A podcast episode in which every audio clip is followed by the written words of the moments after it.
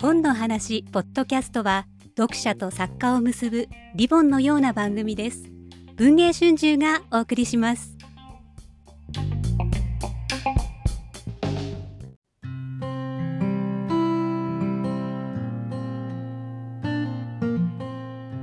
文学界プレゼンツ文学への道。はい。というわけで、えー今月も始まりました、は文学界プレゼンツ文学への道。このポッドキャストは、えー月刊文芸誌文学界の編集部の面々が文学についていろいろ語り合うポッドキャストです、えー今日は、えー私いつもの編集長丹羽健介と、えーデスクの畑野さんにゲス,、はい。ゲストというか、、はいつもですけど、はい。来てもらって。よろしくお願いします。よろしくお願いします、えっ、とこのポッドキャストが配信される次の日ぐらいにそうですね。翌日に文学界えーの最新号、はい。4月号がですね、はい。出るので、はい。このあの4月号についてちょっとあのチラ見せというか、えーお話ししたいと思います、えーこの号はですねあのーギターを抱えた深澤七郎作家の深澤深澤七郎が表紙になってまして作家とギターという特集をはい。やっています。はい。はい、この作家とギター特集、はい。えかなりあの畑野さんもいっぱいあの担当してもらって。そうですね。ちょっと私はピアノ派なんで、うん。ギターは全く演奏できないんですけど、はい。あの編集長の庭さんに助けていただきながら、あの取材を進めました、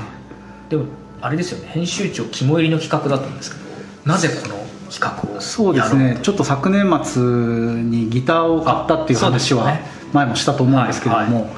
えー、となんか寝ても覚めてもギターのことばっかり考えるようになってしまって、はい。えーとはい。これは何かのあのギター特集をやれっていうことなのかなと。なるほど。何か啓示を受けてですね、えっとまあ、作家とギターというはい。特集を考えてたんですけど、これは内容としてはあの、えーギターをあの弾く作家6人の方そうですよね。へのインタビューと、はい。あと音楽家と小説家による音楽あのギターにまつわるエッセイはい。っていうので構成している、えー特集なんです、はい。あんまりあの文芸誌ではこんなことやらないんじゃないかなと思うんですけれども、はい。えー、と結果的に非常に面白い？そうですね。私もあの、え最初ややどうなることかと思っていたんですけど、はい。あのいろいろな方にお話を伺ったらやっぱギター音楽を奏でるっていうことと、創作っていうのは結構皆さんはい。独自の結びつきがあって、そうなんですね。非常に深い関係を結んでいるんだなっていうのがはい。分かって面白かったです、あとやっぱりギターから見えてくるその60年代70年代、ええ。80年代90年代そして今ぐらいのうん。こう、まあ、ロック史というか、うん。音楽史みたいなうん。ものですとか、まあ、ロック以外もねい。ろいろはい音需要史楽出てくるんですけど、はい、そういうのが見えてきて世代でちょっと微妙にどの辺が好きかっていうのも違ったりして、そういうのも非常に面白かったです、そうですね、はい。インタビューに答えていただいたのは、えー平野啓一郎さん、はいあとあの社会学者で小説家でもある岸正彦さん、はい。えー小説家の高橋弘樹さん。小説家の佐藤裕也さん、えー音楽と映画の批評の北村恭平さん。あと、えー小説家の磯崎健一郎さんはい。はの6人なんですけれども、そうですね。それぞれギターとのあの付き合い方、はい。そのはい。個人誌がそこに入ってくるんですけれどもがあのもう皆さん当たり前ですけれどもバラバラでもう本当に趣味としてやってます。っていうふうに割り切ってる人もいれば、はい。もうほぼセミプロというか結構ライブとかも定期的にやっていて、はい。あのもうねすごくコミットしているはい。方まではい。いろいろいて、す全部それぞれの話がすごくとても面白いとそうですね、はい。いう。そしてあのまあ一本そうそうそ今一番、まあ、なんていうかううん。弾いているギターあるいは思い出のギターっていうのを、はい。あの持ってきていただいて写真撮影も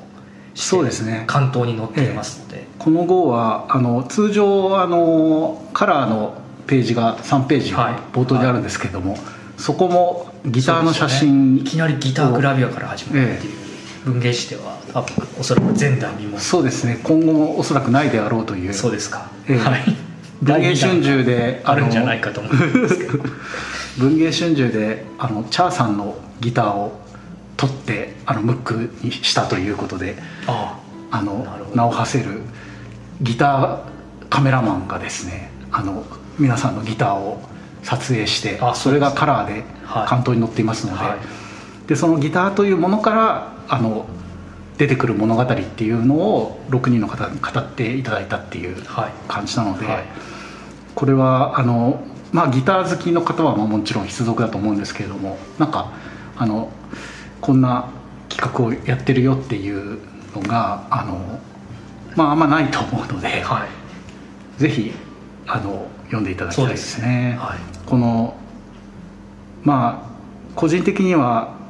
リットミュージックさんから出ている「ギターマガジン」という雑誌が、はい、私は本当に好きで好きというかもうその編集の仕方をあのリスペクトしていてですね、はい、ギターマガジンあの大好きなので、はい、今回ですねオマージュですね。オマージュというかもう勝手にそのギターマガジンさんへの愛を捧げたという感じで、はい、えー、考えてますので、はい、まあ、それはどうでもいいんですけれども。いやいやいやそれが愛が大切です、えー、この6人の方へのインタビューに加えてあの作家の海出小沢ベロンさんにギターバンド小説っていう、はい、まあ、ギター文学ギター小説のあの手引きとなるようなエッセイを書いていただきました。それから、えっと、高田蓮さんあのギタリストでありあのいろいろプロ音楽をプロデュースしている方なんですけれども「はい、えー、アンドロイドは美空の夢を見た」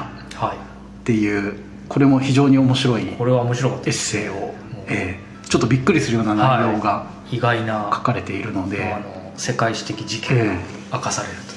非常に個人的にも大好きなあのギタリストである高田蓮さんに書いていただけたのはとても嬉しかったですね、はい、これもあの必読だと思います、はい、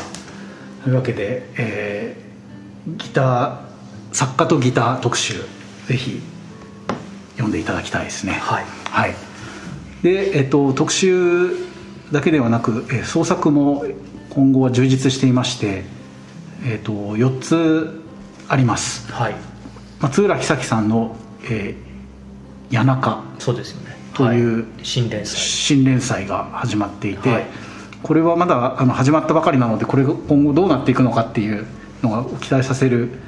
始まりになってるんですけれどもあのパリ暮らしが長かった、えー、画家の男がいるんです。はい、高坂というこの男が、えー、ずっとパリに住んでたんですけどひょんなことから台東区の谷中に住むことになったというところから始まって、はい、まあ、谷中っていう土地の場所の独特のこの入り組んだ感じっていうのがあの感じられる、はいはい、えー、小説になっています、はい、まああのなんかその場所が本当に息遣いがそうですよね。感じられる。松浦さんのなんとかふるさとである、下町、うん、東京の下町なので、はい、なんていうかホームグラウンドに回帰して書かれていくんじゃないかなそうですね、ええ、気がしました。というこれがあの隔月連載で今月から始まりました、はい、えー、それから、えー、上田隆弘さんの「K プラス愛子」はい、はい、これは、えーとまあ、今まであの連作で「K」っていう作品と、うん。次に「愛子」っていう作品。そうですね。そして「K プラス K」っていう作品を寄稿いただいてたんですけど、はいうん、でその、まあ、連作の完結編ということで「K プラス愛子」なんですけど、うん、で今まであのウーバー配達員の K っていう、はい、えー、主人公が結構どの作品にも出てきたんですけど、はい、それとその TikTok で結構お金を稼いでいる愛子っていう大学生、うん。女子女性の大学生がまあなんていうかこの人生が交錯してどうなっていくのかっていう、いよいよその連作がええ。こう一回回って完結するというん。う非常にいい作品なので、うん。ぜひあのもちろんこれだけ読んでも非常に面白い、はい。なんていうかやっぱりウーバー配達員って今のコロナ禍ですごええ。い注目されてますけれども、あのやっぱりい今っぽいというかすごく現代的な風景であり、で愛子が SNS でいろいろうん稼いでるっていうのも現代的な風景で、その2つを掛け合わせるとどうなるかっていうすごく上田さんにしか書けない小説だと思うので、そうですね。ぜひた読んでください。谷中ととはまたちさっきの谷中とは違った意味で何かその都市のあのそうですね。はいはい。感じというのが。そうですね。すごく東京的なうん。小説ではあると思います、ですね、はい。もう本当上田さんの真骨頂という感じのはい。書きっぷりになってはいます、はいえーそして、えー長野ダンさんの「サブロクはい」というかなり充実したはい。中編。はい。長野さんはね歌人としても非常に評価を受けていますけれども、今これは小説ということで、ええ。サブロクというのはあのなんだろうっていうそうですよね。思われる人はい。も多いと思うんですけれども、これはまあスキーのスキーの小説。そうですね。スキー小説っていう言っていいと思います、うん。はい、ほとんどがゲレンデで展開される。えという、え。なんかもう本当にあのそのスキーというのの奥深い世界っていうのに入り込めるような作品になっているので、主人公があの中年の主人公が久方ぶりにスキーをですね。あの十数年ぶりにスキーをやってみよう。でも、うん。あの多分皆さん割とイメージされるいわゆる格好とかですね。その、うん。早く滑るっていうことではなくてフリースキーと言われるそのなんて言ったらいいんでしょうね。あのジャンプをして技を見せるというか、あのハーフパイプとかあのそういう系統の割とアーティスティックなあのスキーによって技を見せるっていう方のスキーに、あのまあ、挑んでいくっていうかそのトレーニングを受けてどんどん上手くなってっていうサブロクはその中の技というか、うん。まあ、1回転360度っていうことですよね。だからいあの空中で1回転するはい。技で他にもいろいろ技が出てきますけどなんかそうですね。主人公は青年ではないんですけど、ええ。あの爽やかな青春小説的なはい。味わいもあるいい小説だと思います。そうですね。ぜひこれでゲレンデに心をあそうですね。私だいぶ久しぶりにゲレンデ行きたくなりました。っていう感じの小説だと思います、はい。えー磯崎健一郎さんの「日本猛獰前史はい、はい第2部」これも何と言ったらいいのかすごい小説なんですけそうですね。まあ実は今回第3回で、はい。あの第2部はあのえー、と確かそうですね。さ最近話題のうん。パンダの話はい。だったり、日中国交正常化の話だったり、まあ、毎回これはあのかん1話完結しているので。そうですね。完結してるようでしてないんですけど、でもこれも独立独して読めるのるで作品ですよね、ある種どこから読んでも面白いし、えあの全部読んでも面白いっていう。これはあの映画の話と言っていいですかね。そうですね、大体あの日本もお前前史大体あの昭和史が舞台になってるわけですけれども1960年今回は1960年代から70年代初めぐらいはい。ある、えーあの美男子のテレビ俳優と、えー友達の友達だった映画女優との恋と結婚っていうのがまあ主題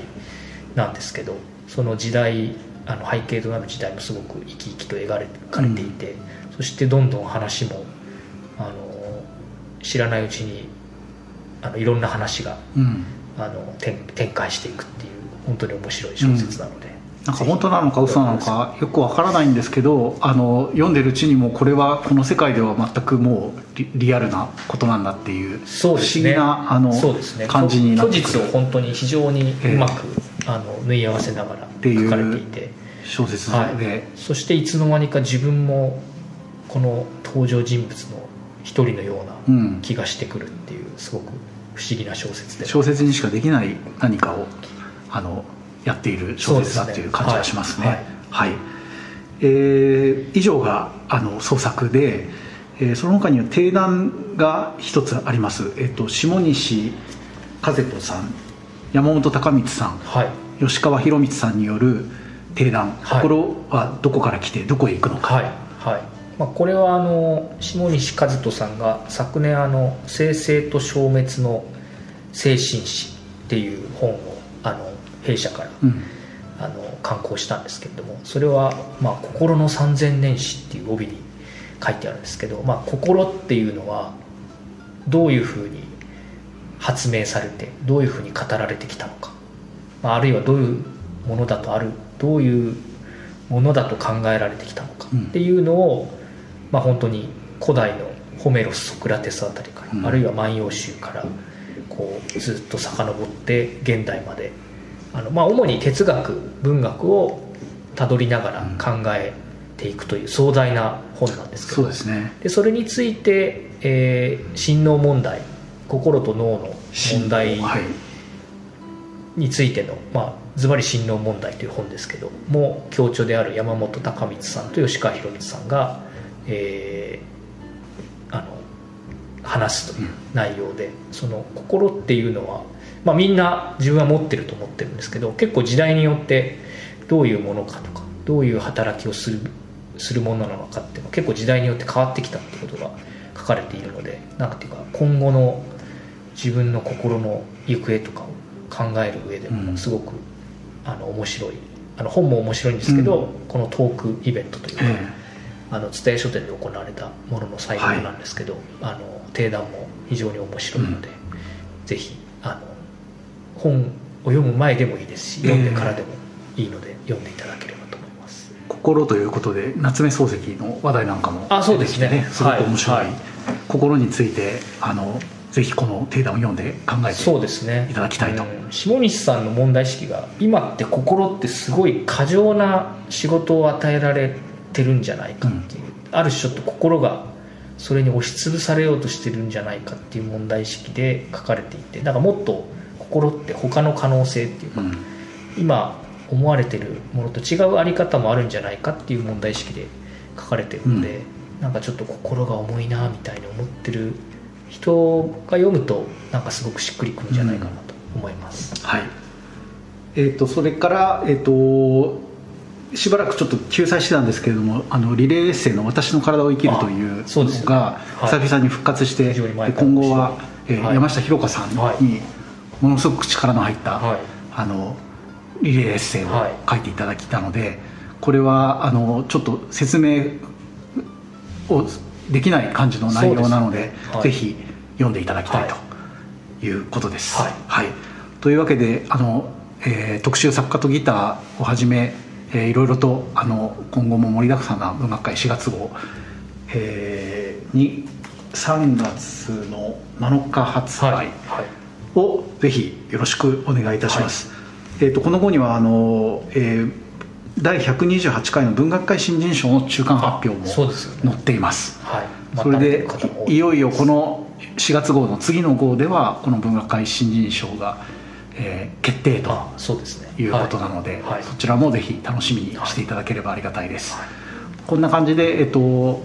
送りしてます、えーポッドキャスト文学会プレゼンツ文学への道、えーまたどうぞよろしくお願いします、えー畑野さんどうもありがとうございました、ありがとうございました